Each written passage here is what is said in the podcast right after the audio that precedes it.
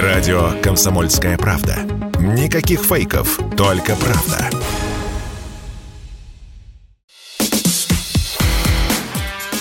Диалоги на Радио КП. Беседуем с теми, кому есть что сказать. У микрофона Владимир Варсобин и я уже, наверное, те, кто меня слушает по радио, наверное, знают, что я учитель литературы бывший. Я уже часто это повторяю. Да, люблю я эту свою э, страницу биографии. И поэтому очень рад, что э, со мной сегодня в эфире Юрий Михайлович Поляков, советский и русский писатель, поэт, драматург, киносценарист. Здравствуйте, Юрий Михайлович. Добрый вечер. Юрий Михайлович, я сейчас думал, с чего бы начать нашу передачу. С хорошего с детей, с воспитания, патриотизма, эм, или все-таки с новостей, которые меня лично тревожат? Ну, давайте все-таки начнем со второго, потому что э, ваш коллега, писатель, э, известный, Глуховский, э, был объявлен в розыск. И объявлен он в розыск из-за того, что он не поддержал спецоперацию, высказался об этом публично – и попал под статью «Дискредитация э, российской армии». Я учитель э, 19, э, литературы 19 века. Я больше, у меня попадалось 11 класс, и я учил вот именно э, то, что писали русские э, литераторы вот в то время. Тоже непростое для писательства, как вы помните. Как вот вы относитесь к нашему времени – где писателя сажают и пытаются посадить за сказанное слово.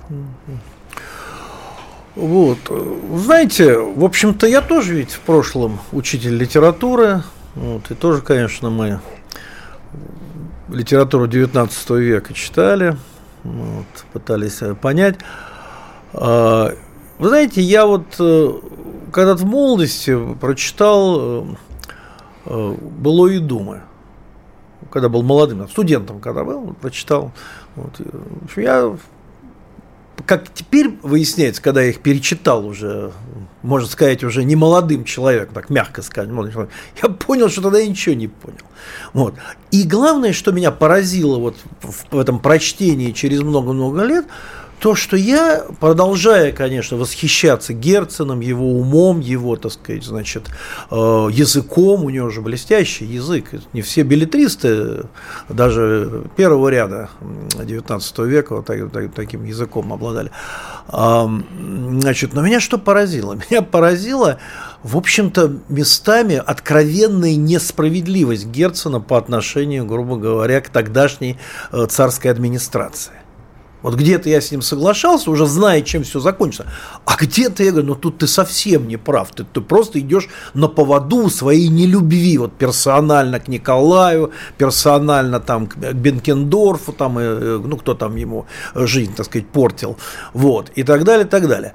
Но, конечно, это понимаешь спустя много лет. Кстати, если для себя сделал акт открытия, я когда перечитывал, я выяснил, что, оказывается, знаменитая фраза, э, значит, про Крым Крым, который вернул в свою родную гавань, она, которую наш президент в свое время произнес, она оказывается взята из письма э, жены Герцена, когда она, значит, поняв, что не права была, заведя роман, так сказать, с этим, с Гервигом, так сказать, проходимцем таким немецким поэтом революционным, она вернулась к мужу, и э, вот в письме она пишет, что Александр, вот я, после того, как я осознала свою ошибку, тогда я себя чувствую кораблем, вернувшимся в родную гавань.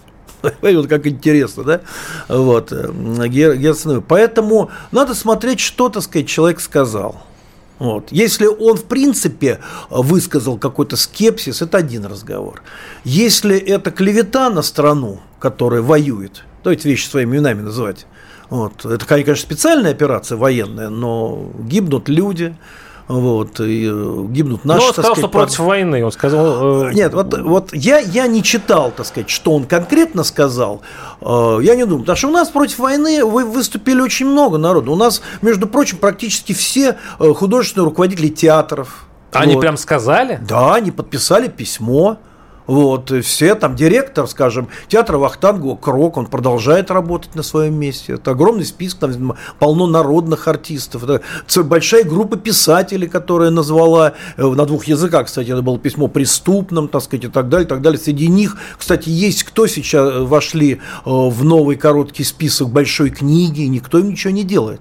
Поэтому тут, как говорит, надо разбираться. Я, э, ну, честно говоря, меня и проза Глуховского, так сказать, и как-то он персонаж не очень интересует. Это как бы не моя литература, не мое направление, поэтому я не слежу за ним. Не слежу. Вот. И э, комментирую, преследование писателей – это, конечно, плохо преследование писателя. Но, э, так сказать, писатель должен понимать, что страна иногда может вступить в такой период своей истории, когда, в общем-то, за, так сказать... Лучше помолчать? Ну, не то, чтобы промолчать, но надо понимать, что можно говорить в момент, когда страна воюет, что нельзя. Опять-таки сошлюсь на известных нам с вами, как учителям литературы, э, прецеденты. Даниил Хармс. Да. За что он попал в сумасшедший дом? Даниил Харс, между прочим, эм, сын старого большевика, так сказать, значит, друга Ленина, который его несколько раз, говоря по-молодежному, отмазывал, когда их там прихватывали. Вот. Э, Заволоцкого посадили, а Хармса-то нет, там выслали, потом вернули. А его в сумасшедший дом упекли, откуда он не вышел, потому что он ходил по Невскому проспекту и говорил, что вот скорее пришли немцы, и все будет, так сказать, хорошо. И все наладится. Ну, знаете, тут уже ничего, ничего не могло, поэтому ну, надо, надо смотреть. А скажите, вот вообще в писатель, писательском цехе вашем я больше вижу, вот письмо, да, но это было в самом начале, когда... А сейчас больше молчат. Э, из вашего писательского брата а, один-два человека высказались э, за спецоперацию, остальные как э, вот, язык проглотили? Нет, не один-два. В общем-то, свою позицию, так сказать, четко сформулировал Союз писателей России. Ну, да. Тут, тут куда вот. деваться? И, и там довольно многие писатели, так сказать, выступили, вот, которые входят в этот союз. А, и этот союз инициировал и издательство Вече выпуск кни... Э, значит, сборника из стихов, там и проза, где уже вот э, выступили как авторы участники вот, э, этих, скажем так, событий. Причем там уже есть имена погибших, они, они погибли уже вот в ходе этого дела. Так что в принципе, многие выступили писатели. Другое дело, и тут вы правы, вот те писатели, которые были все эти годы на виду, которые ласкались властью, вот, как тот же Евгений Миронов, да, значит, но он не писатель, он актер, но тем не менее, а, которые э, получали все вот эти большие книги, там эти букеры, прочее, прочее, которые были информационными поводами, а, вот они, да, действительно, вот они, в общем-то, в своем большинстве отмалчиваются, отмалчиваются целые союзы, например, там Союз российских писателей, вот, кстати, ассоциация писателей, книгоиздателей, вот, я тоже что-то не слышал, чтобы они они сформулировали э, свою точку зрения. Э, поэтому, да, действительно, значительная часть писателей, особенно обласканных властью, минувшие а десятилетия. А почему вы это подчеркиваете? А? Тогда же не было спецоперации, тогда были другие Нет, условия. дело в том, что уже э, когда Крым а, когда произошло присоединение да. Крыма, они уже примерно, так сказать, ну, если не, не говорили, то выражение лица было уже вот такое. Хотя многие говорили. Ну, тогда как-то решили, что, ну, ну а почему, собственно, все, все должны приветствовать возвращение Крыма? У нас же свободная страна, свобода слова, почему нет?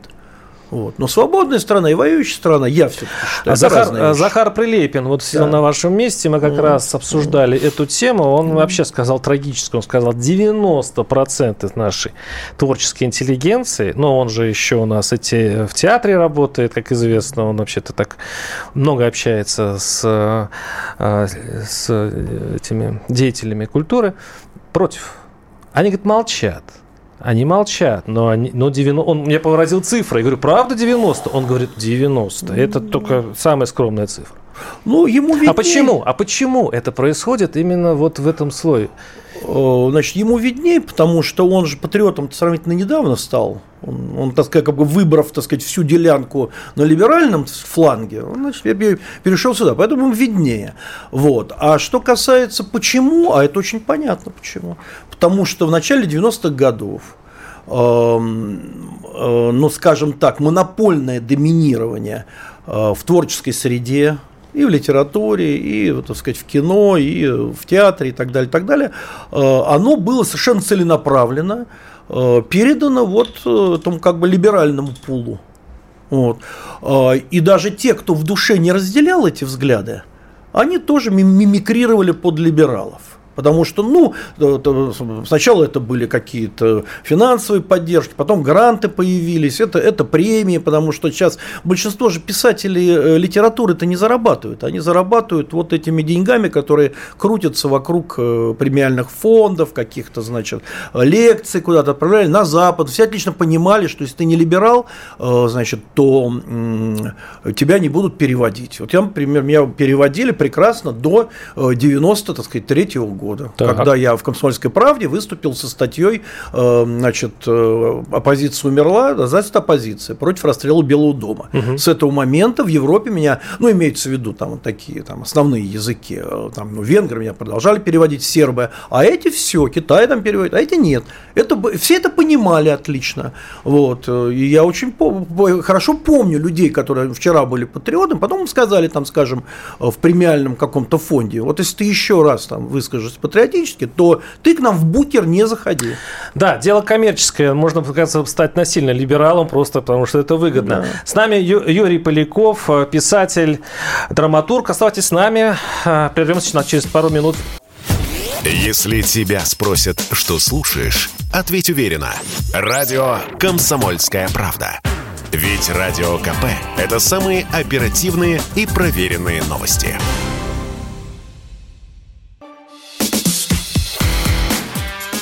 Диалоги на Радио КП. Беседуем с теми, кому есть что сказать. У нас литературные беседы, разговоры двух учителей литературы. Когда-то Юрий Михайлович Поляков, советский русский писатель, поэт-драматург у нас в студии. А, и кто, кто слушал первую часть нашей передачи, поймет, к чему мы ведем, потому что тут созрел вопрос – тоже учительский. Вот можете представить, Юрий Михайлович, себе школьные учебники литературы и истории, особенно лет через 30? Могу, а почему нет? Серьезно? Могу, да, могу. Вот. Что касается значит, учебники истории, вот, я думаю, что они будут ну, уже более объективны по отношению к э, советской эпохе и э, постсоветской. Потому что сейчас, конечно, в оценке советской эпохи у нас продолжает господствовать вот этот либеральный миф, черный миф, так сказать, антисоветский. Кстати, и в литературе ведь э, фактически сейчас вот очень популярно, вернее, даже не популярно, а навязывается, популяризируется. Э, я это называю такой злобной антисоветской фэнтези когда молодые писатели, которые понять не имеют, что такое была советская цивилизация, придумывают разную чепуху.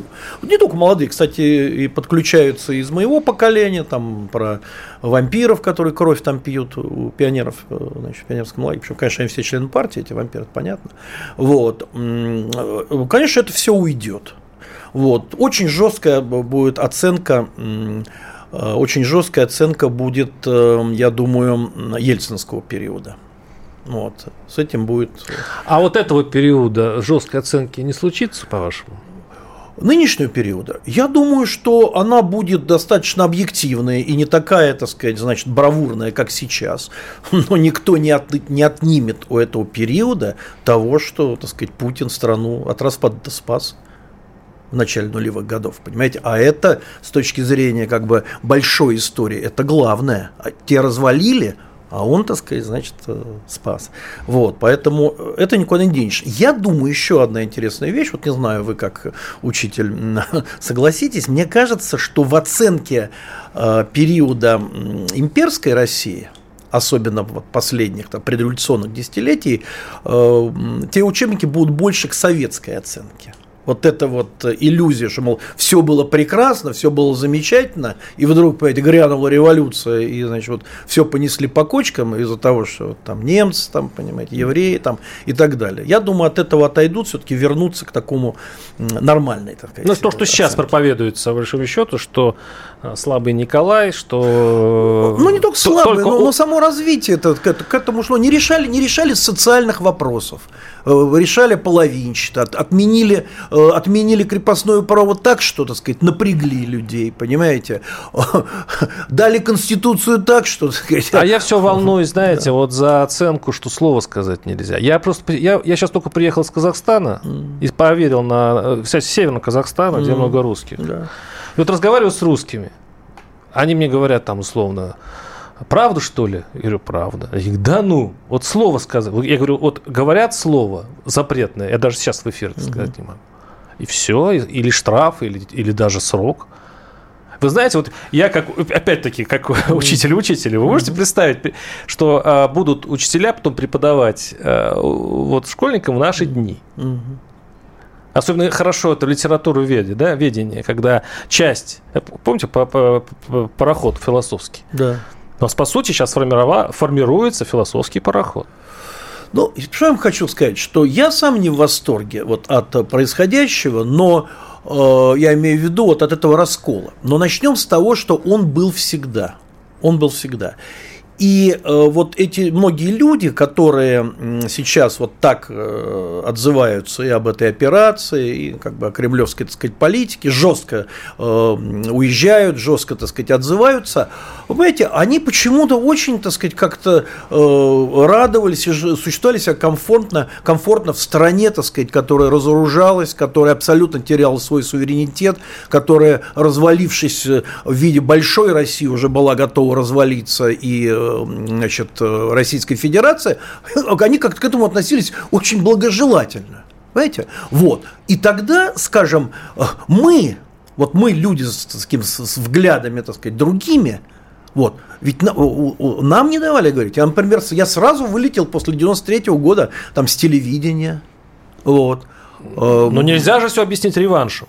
Ну, нет, это ваш реванш, я нет, понимаю. Нет, ну, и нет, что? дело не в реванше. Дело в том, что страна, так сказать, она развивается в разных направлениях. Вот тогда она пошла в ту сторону. И тогда была востребована не реванш, была востребована страной вот их. То есть вот эта пораженческая идеология, подзападная я ее называю, даже не прозападная, а подзападная. Сейчас страна, так сказать, она действительно вступала, вступила в мощнейшую конфронтацию с очень сильным врагом. Причем в неизбежную конфронтацию. Мы были поставлены э, значит, в безвыходное положение. Я не повторяю, так сказать, пропаганды, ну, я, я говорю то, что я думаю, немножко, да, да. думаю сам. Вот. Я, если вы возьмете мою публицистику, которая выходит, значит, книга, книгами постоянно. И, кстати, в «Комсомольской правде» я периодически выступаю. Я об этом давно говорил. Это, это только наши, так сказать, эти кремлевские политтехнологи только сейчас, так сказать, стали использовать вот эти идеологемы. А мы-то, так сказать, писатели патриотического направления, ими, так сказать, уже не один десяток лет э, оперируем.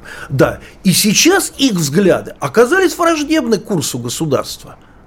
Как тогда, когда, как при Ельцине, были враждебны мои взгляды. Но вы никуда не уехали. А что? Вы же я никуда... не уехал. Да, а им я не уехал, потому вас что... Вас не арестовывали, вас же не судили за ваши взгляды. Нет, но... Вас, за ваши слова нет, вас нет, тоже не судили. Книги мои, между прочим, к вашему сведению, комсомолку за мою статью «Оппозиция умерла до заста оппозиции против расстрела значит, Белого дома». Ее закрывали на один день, к вашему сведению. Вот. Правда, только на один день, но закрывали. Вот мои книги «Демгородок» мой изымали Сейчас из магазина. газеты закрываются пачками из не магазина. на один день. Но я, давайте мы не, не будем спорить, то, не тогда будем. страна не воевала. Понимаете, если бы она еще, так сказать, не воевала по-настоящему, по-настоящему, вот, то вполне возможно бы и по-другому было. Хорошо, ну э, давайте тогда сейчас э, как снова продолжим нашу mm-hmm. педагогическую тему и поговорим все-таки о детях. Давайте. Ну, куда там учителям деваться? Надо поговорить о наших э, воспитанниках. Э, что сейчас, вот самый главный вопрос, угу. что сейчас государство может предложить нашим детям, которые оказались, ну, во-первых, в идеологическом вакууме. Мне кажется, предложение патриотизма, которое сейчас идет от власти, мне кажется, все-таки не очень усвояемый для детей.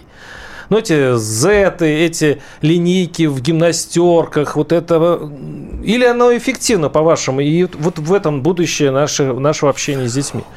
Вы понимаете, э, ведь э, то, что сейчас как бы, патриотизм, патриотизм э, пытаются, так сказать, насаждать, ведь это же результат того, что в 90-е годы и в начале нулевых его пытались искоренять. Если бы этого не делали, потому что патриотическое состояние, оно совершенно естественное. Оно естественное. Ему, ему не надо учить, если тебя перед этим от него не отучивали. А у нас отучивали 15 лет от патриотизма, так сказать, любого. Я же отлично помню, когда слово патриотизм на телевидении, так сказать, вообще был табуирован только в, в ироническом смысле. Это было довольно долго. И я это очень хорошо помню. Я против этого выступал. И у меня, кстати, в «Комсомольской же правде» была в 94 году статья «Россия накануне патриотического бума», где я пытался объяснить, что вы без органического патриотизма, вы, страна не будет развиваться, она развалится. Вот. Поэтому теперь вот мы поставили дурацкое положение, что мы должны заново учить патриотизму. Потому что наши чиновники, которые сидели э, значит, э, наверху, они, они были антипатриоты. То есть э, мы должны делать то, что, чего делать невозможно. Ну, учить патриотизму нельзя. Нет, патриотизму учить ну, как учить, вот, я, ребята, я тебя, я пришел вас учить патриотизму. Это бред. бред. Мы как учителя с вами понимаем. Они скажут, ну, наш педагог. Не-не, мы потерпим, послушаем, да. ну, конечно, послушаем, подремлем. Да. Да, вот, да. так сказать, патриотизм, он складывается из всего. Из того, как, так сказать, значит, написан учебник истории. Вот. Если он написан такой с глумливенкой, где все, вот, все не так, понимаете, все не так, понятно, что какие э, имена подобраны и как они поданы в, значит, э, в, в учебнике литературы. Вот. Как вообще, так сказать, вот сама атмосфера. Ну, например, ведь э, когда э, была идея оставить пионерскую организацию, а ведь такая была идея, значит, и Ельцина убедили, потому что ну, там в окружении были люди из вот, и вот, он, он сам, между прочим, а, вот сейчас, а то забуду рассказать, был в Ельцин-центре, значит, ну, ведут и показывают, говорят, а вот билет комсомольский, э, значит, Борис Николаевич. Я говорю, а э, я говорю, а, так сказать, это точно его? Он говорит, у нас только, только подлинные вещи. Я говорю, объясните мне это, почему? Он должен был вступить в комсомол э, в 45 году, а это образца 75 -го года билет. Как же это может быть?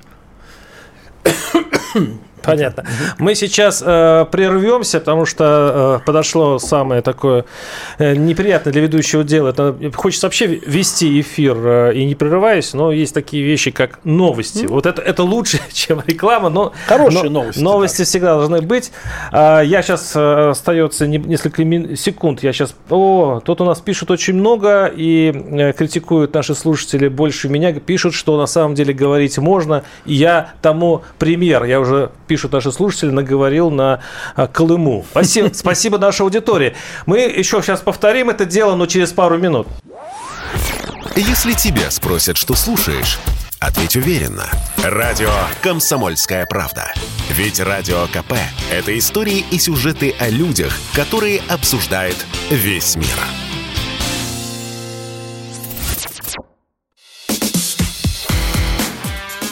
Диалоги на Радио КП.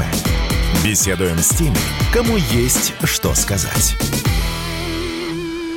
У микрофона Владимир Варсобин. И напоминаю, что с нами советский, русский писатель, поэт, драматург, киносценарист и общественный деятель. дальше можно продолжать очень долго. Там будет и литературная газета и так да, далее.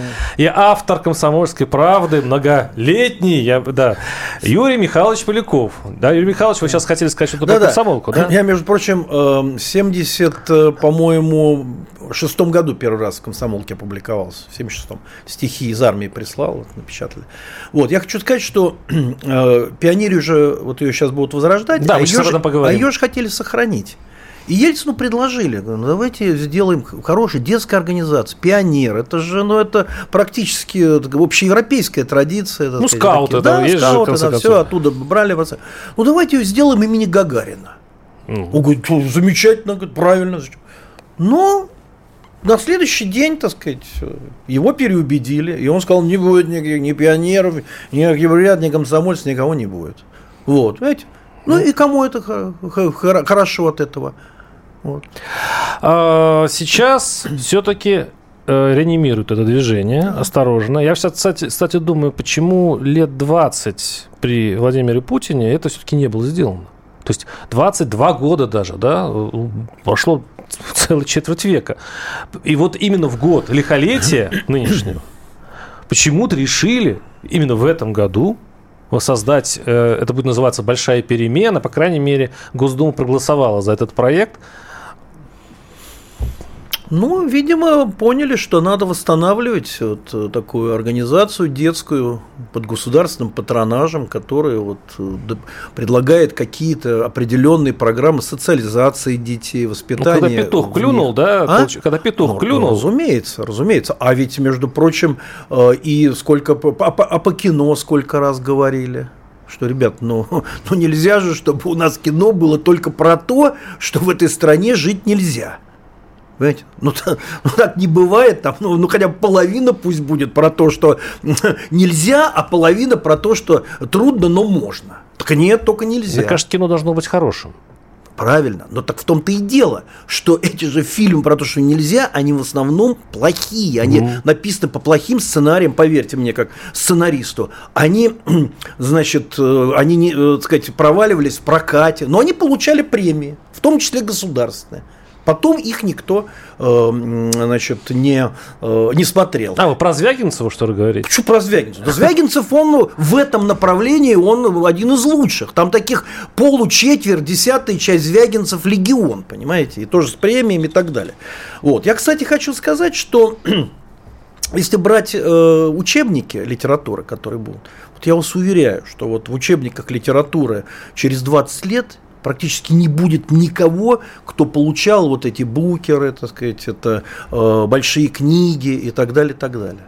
Потому что в основном э, эти э, премии давались за э, очернение России. Ну, Давайте уж не называть... Не, не только очернение России, Прямо. ну вообще-то за такую, за такую чернуху. Она даже, может быть, не по отношению к России, а вообще вот такой негативный взгляд. То есть, если при советской власти был принудительный оптимизм, Действительно, говорили, ну, слушай, вот ты напиши пооптимистичнее. Вот когда у меня 100 дней до приказа там не печатали, мне говорили, ну, слушай, ну, ну сделай пооптимистичнее. Ну, что же у тебя там вот он гибнет в конце? Ну, сделай пооптимистичнее. Так все нормально, ну, сделай пооптимистичнее. Такой был принудительный оптимизм. А потом с 90-х годов был принудительный пессимизм. Ты сделай помрачнее, сделай погустопсовее, понимаешь? И мы тебе все дадим, так сказать, только сделай. Понимаете? Я считаю, что принудительный оптимизм ничего хорошего. Но принудительный оптимизм с точки зрения социального здоровья, настроения общества, это еще. Ну, вернемся все-таки к детям. Да. Смотрите, значит, получается, эта организация появляется, ну, да. большая перемена. А, дурацкое, дурацкое название. Ну, он отсылает к фильму, наверное, что ли. Что фильм -то? это, тоже между прочим, не могу. там школа рабочей молодежи. Я, между прочим, работал в школе рабочей молодежи. Надо все-таки соображать, когда даешь название движением общефедеральным. Это так, знаете, кто-то брякнул там в кулуарах. Вот. А там же тоже, так сказать, э, такие, знаете, все питомцы высшей экономической школы. Нет, а я, я, я, я выяснил, что, оказывается, была, был такой спецпроект ежегодный, называется «Большая перемена». Так это совсем другое. А там раздавали э, детям деньги за их знания. Ну, то есть, там был конкурс, а, в, а в конце миллион. Ну, это, я ну, думаю, совсем другое. ничего себе, новые пионеры. Нет, вообще, конечно, по-нашему, капиталистически. А, вот. И вот сейчас, ну, я не думаю, что это совпадение, что именно э, новая пионерская организация получила э, от этого шоу свое название. Ну, знаете, у нас вообще, вообще надо сказать, что вот люди, которые принимают вербальные решения, то есть вот назвать что-то чем-то, понимаете, они люди не филологически, не чувствующие языка. Ну, ну ты начальник – но, но есть же этот институт русского языка, есть там союз писателей, есть там, я не знаю, журналисты. Ну, собери круглый стол, мозговой штурм, посоветуйся. Ну, как, кому в голову пришло называть наши села, это, села, так сказать, и деревни поселениями?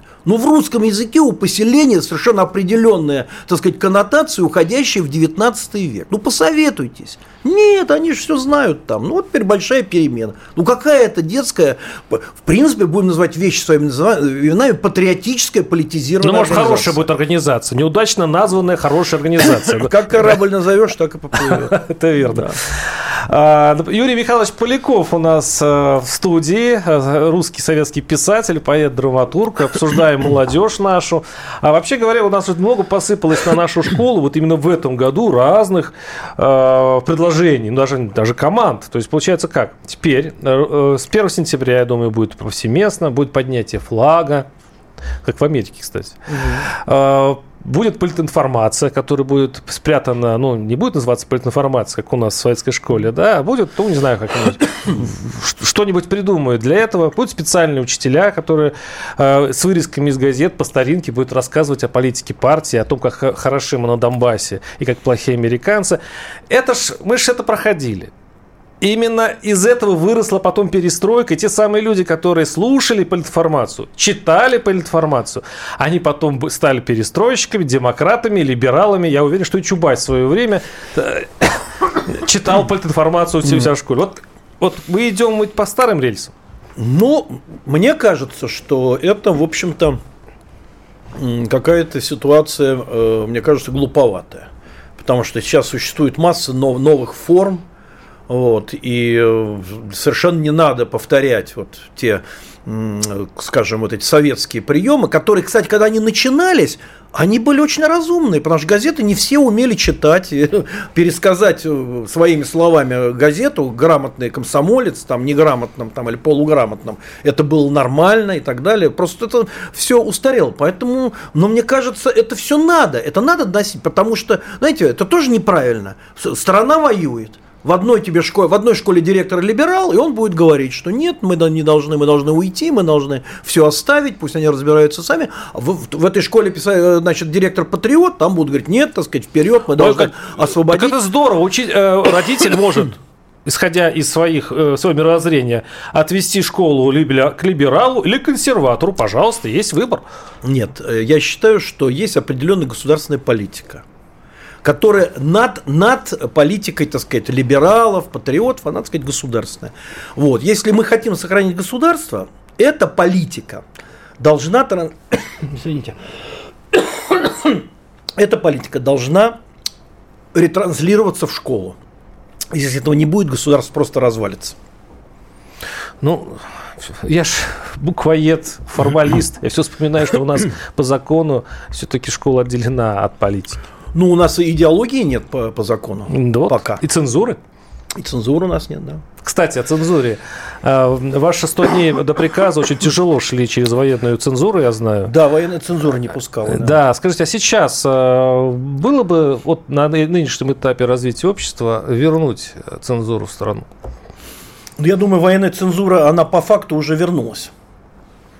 Вот, потому что, ну, когда страна воюет, не может так информация идти абсолютно без всякого отбора и так далее. Вот. А цензура, цензура, между прочим, такая групповая, вкусовая. Она сейчас есть. Я вам приведу пример с собой. Вот, у меня э, в театре в Амхате имени Горького Доронина шли четыре спектакля, один из которых поставил Говорухин еще покойный. Шли очень успешно. Очень успешно. А, значит, многие на аншлагах, особенно Доронинский спектакль «Как боги». Но туда, вытеснив Доронину, пришли два моих идейных художественных оппонента. Бояков и Прилепин. Что они сделали? Они сняли мои четыре спектакля, шедшие на аншлагах, и сожгли декорации. Прям Это сожгли. Прям... Сожгли, да, чтобы нельзя было восстановить. Это цензура. Я считаю цензура. Поэтому, знаете, когда меня пугает государственной цензурой, вот эта групповая цензура, она гораздо более жестокая, непредсказуемая и немотивированная. А мне восхищает, что писатель, пострадавший от э, советской цензуры, ну это интересный момент, да, ратует за введение современной Я не ратую за введение. Нет, я так. Я не ратую. Может, я говорю о том, что когда страна начинает воевать, естественно, какие-то информационные ограничения появляются. По-другому быть не может. Я, между прочим, э, служил, дослуживал армию в военной газете э, дивизионной. И хотя я был водолюбивым абсолютно, так сказать, значит, писателем, очень, кстати, да, либеральным, так сказать, и так далее, по взглядам, вот, я отлично понимал, что в вот этой дивизионной газете какие-то вещи нельзя называть. Ну, нельзя, потому что у нас в 15 километрах от нас стояла бригада НАТО. Юрий Михайлович, э, прервемся опять-таки на рекламу. Хотя бы хотелось бы все-таки, чтобы войну называли войной. Ну, то есть, если уж мы воюем, так давайте ну, я, назовем я, войной. Заметьте, я, называю, тогда... я называю это, войной. Ну, и сильно рискуете. Да, сейчас прервемся. Через пару минут будем снова с вами. Радио «Комсомольская правда». Только проверенная информация. Диалоги на Радио КП. Беседуем с теми, кому есть что сказать. У микрофона Владимир Варсобин. И напоминаю, что с нами Юрий Михайлович Поляков, э, советский русский писатель, поэт, драматург. Ну и как же последнюю, крайнюю, как говорят, еще часть нашей передачи не посвятить, собственно, книгам, литературе. Э, и все-таки я возвращаюсь к своему, своей аналогии. Это 17-й год, 18-19 э, философские пароходы, отплывающие от советской России. Люди, которые не приняли новую власть, не приняли новые законы, новые моральные границы. Там же все перетряхнуло. Эти люди ушли, они оставили большой след в русской литературе все равно, но будучи уже за границей. Остались те, кто остались, мы их тоже знаем, и литература изменилась советская. То есть она сильно отличалась от русской российской имперской литературы. Сейчас происходит примерно то же самое. Часть литераторов уже уехали за границу, часть просто молчит, видимо, думает, куда им. Как изменится литература в это время? Знаете, я для начала хочу вам напомнить, что те, кто уехали с философским, так сказать, пароходом, пароходом из них довольно многие до этого тоже уезжали когда вот была революция пятого года и так далее. То есть это такие, знаете, э, я у меня в повести э, Демгородок там была там два, два стереотипа творческой интеллигенции были предложены, там, оставанцы и покиданцы. Понимаете? Вот он, покиданцы – это такой тип человеческий. Вот он э, норовит все время куда-то отъехать. Ну, я как к этому спокойно отношусь. Потому что ну, писатель все равно, ну, все равно будет писать, все равно это будет выходить на, на русском языке. Вот. И э, другое дело, что писатель, как, если он действительно вот, э, принадлежит к русской культуре, он, когда он отрывается, он, конечно, все-таки много теряет и по языку, и по, в общем-то, пониманию каких-то вещей. Не зря все-таки Набоков, в конце концов, на английский перешел. Это же такой тоже символ. Вот. Я думаю, что сильно не изменится, потому что у нас как бы запас вот, так сказать, писателей такой либерально-экспериментальной ориентации такой огромный, их столько, так сказать, на вырастили за вот эти три десятилетия, что там, знаете, 10 пароходов надо, чтобы, так сказать, немножко изменилось соотношение вот, сил. А их, конечно, не будет, потому что, ну, уехали единицы, что, ну, что Вал, что ли, уехал, Акунин давно уехал, Улицкая тоже уже давно сравнительно живет, так сказать, за границей. Быков, так сказать, давно уже мотается, так сказать, туда-сюда. Это покиданцы. Я говорю без осуждения. Я говорю, это такой тип. Вот им удобнее быть писателями в таком. А мне вот удобнее писателями, так сказать, комфортнее, внутренне, внутренне. Быть, так сказать, живя, так сказать, в России, даже не помышляя Но коль вы, подел... коль вы их поделили, почему да. вас так мало? Нет, я понимаю, что культивировались либералы, если вас если Но вас если послушать. 30 лет навязывается Но... тип покиданца и все-таки это государством, только этим объяснить это трудно. Но именно этим объясняется, потому что режима, не было режима конкуренции. Я, я же начал с того, что э, монополия была отдана либерально-экспериментальному направлению. И государство все 30 лет до последнего момента в лице Роспечати, между прочим, активно поддерживало их, и, так сказать, мне говорил один из руководителей Роспечати, говорит, почвенников у нас не будет. Ну, почвенник – это синоним патриота. Их можно отменить вот так? Да, вот они их отменили, они их пытались отменить. И, так сказать, э, это 30 лет успе успешно делали. Поэтому вот перекос очень, очень сильный. Неужели у вас писатели вот так происходит? Человек да, думает, это не кто нас, я? Это кто не... я? Я почвенник это, или это, либерал? Это, это, да, писатель, раз, раз писатель не, не пишет писатели то, что он хочет всегда писать. делились на славянофилов и западников. И переходные категории. Это не я придумал, вы как учитель литературы это отлично знаете. А вот то, что государство 30 лет целенаправленно поддерживала, так сказать, именно, так сказать, западников, и и прижучивала, так сказать, значит, патриотически. Это факт. И мы плоды сейчас этого пожимаем, так сказать, привет нашему мудрому государству, которое теперь не, не знает, что с этим Но, делать. может быть, надо взять на вооружение то, что делала и сталинская э, советская власть, когда они э, культивировали новый вид писателя с помощью э, союзов. Они ведь пролетарский писатель, ну, это же тоже, в общем-то, сооружение рукотворное. Не, не, не. Пролетарские писатели были до революции, и, так сказать, классики пролетарской, Нет, они на начали до этого. не строили, но потом они из этого сделали просто ну, культ. естественно, естественно, их стали, подде- их стали поддерживать, да. Но тут же, понимаете, тоже ведь загадка. Но, но с другой стороны, мы будем говорить, что, ну, допустим, Горький, ну, он, конечно, не пролетарский, он шире этой мерки. А так, ну, кого мы сейчас считаем? Булгакова. Ну, какой он пролетарский? Нет. Он в собачьем сердце свое отношение вот, к пролетариату, так сказать, высказал. Хотя были сильные писатели, тот же Серафимович, ведь хороший писатель. Понятно. Ну вот. что, сейчас э, государство может, я снова повторяю этот вопрос, это, ну, или оно, это не... оно, оно может. Может. Но я пока, я пока изменения в культурной политике хотя бы, я пишу про это уже не первое десятилетие, хотя бы верните нас в режим конкуренции.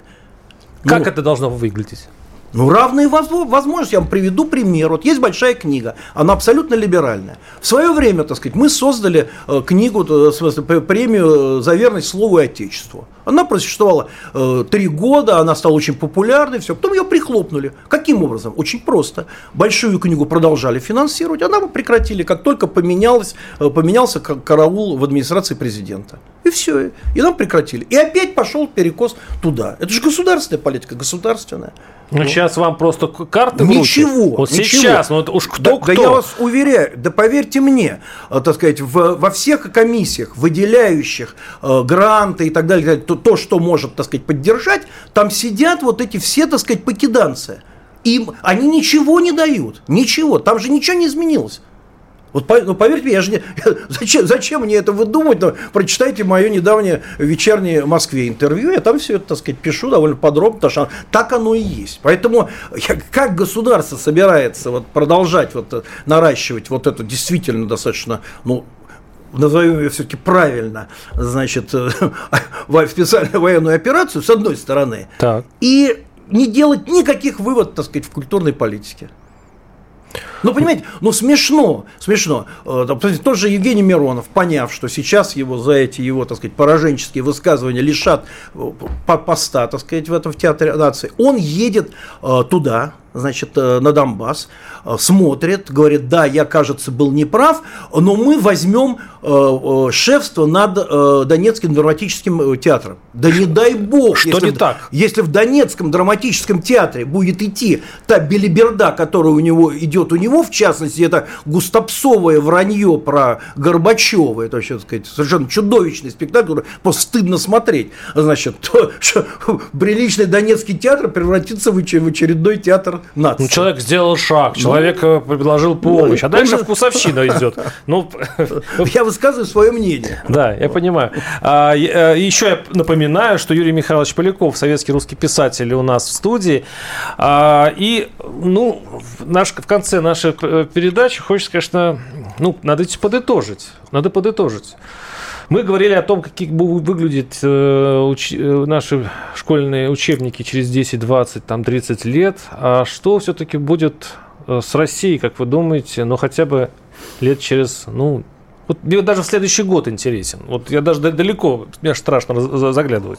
Вы знаете, я вам хочу сказать, что если Россия не распалась и не аннигилировалась в результате ельцинского десятилетия – то я уверяю вас, вот это, так сказать, нынешнее испытание, вот, связанное с военными действиями, оно Россию не сломит, а может быть даже и усилит.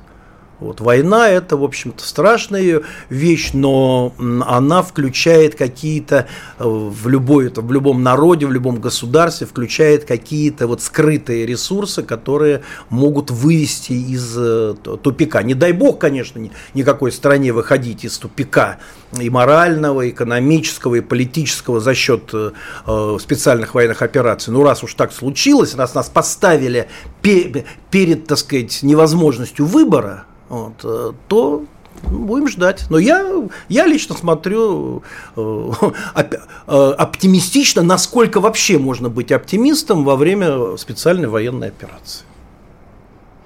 А если поговорить все-таки, сказать, о моральном духе русского народа, вообще русский человек простой, как, на, как вот вы говорите, что мы выдержим. Но ведь дело не только в войне, или там в спецоперации, как ее не называй, а в вот этом разделении. То есть все-таки э, многие молчат, и многие тоже вот, в семьях даже идут споры и прочее. А потом со временем экономика, да, то есть у нас еще, еще фронт экономический. Впереди, конечно, у нас большие выдерж, выдержит, выдержит духовно с, русский с, человек. С этим никто не спорит, но я вам хочу сказать, что э, вообще я из рабочей семьи, я вырос в заводском общежитии, вот, а не в профессорской, так сказать, семье там и так далее, вот, и я связи свои сохранил, вот, как бы с такой, с землей, если так угу. можно выразиться. Я вам хочу сказать, что чем ниже опускаешься по социальной лестнице в общении с людьми, а, ну, там, с родственниками, друзьями, которые из, из той среды, тем у людей, так сказать, э, ну, скажем так, более такое оптимистическое и, я бы сказал, такое пропутинские настроения. И чем выше поднимаешься – вот, заходя там вот в творческую интеллигенцию, в управленческий аппарат, там пессимизм. Но я их тоже понимаю, но ну, купить столько собственности за рубежом и теперь, значит, сидеть здесь, понимаешь, что на Рублевке, но, это же сдохнуть но можно экономисты от говорят, что этот, этот кризис бьет по тем, кого есть, что терять. А кому терять нечего, те могут, Ну, понимаете, так, э, ну, ну, значит, э, надо было приобретать то, что ты сейчас теряешь, честно. Так, мы же, знаете, мы же возвращаемся опять к тому, как это все было приобретено в 90-е годы. За счет чего? За счет разграбления то страны. Есть, то есть э, справедливость торжествует и... Ну, отчасти да. Знаете, у Межера были замечательные стихи «Война нивелирует лица». А может быть наоборот? Писатель Юрий Поляков с нами был. Э, спасибо огромное за разговор. Спасибо вам. И Владимир Варсобин. Надеюсь, услышимся через ну, неделю, я думаю. До свидания. Диалоги на Радио КП. Беседуем с теми, кому есть что сказать.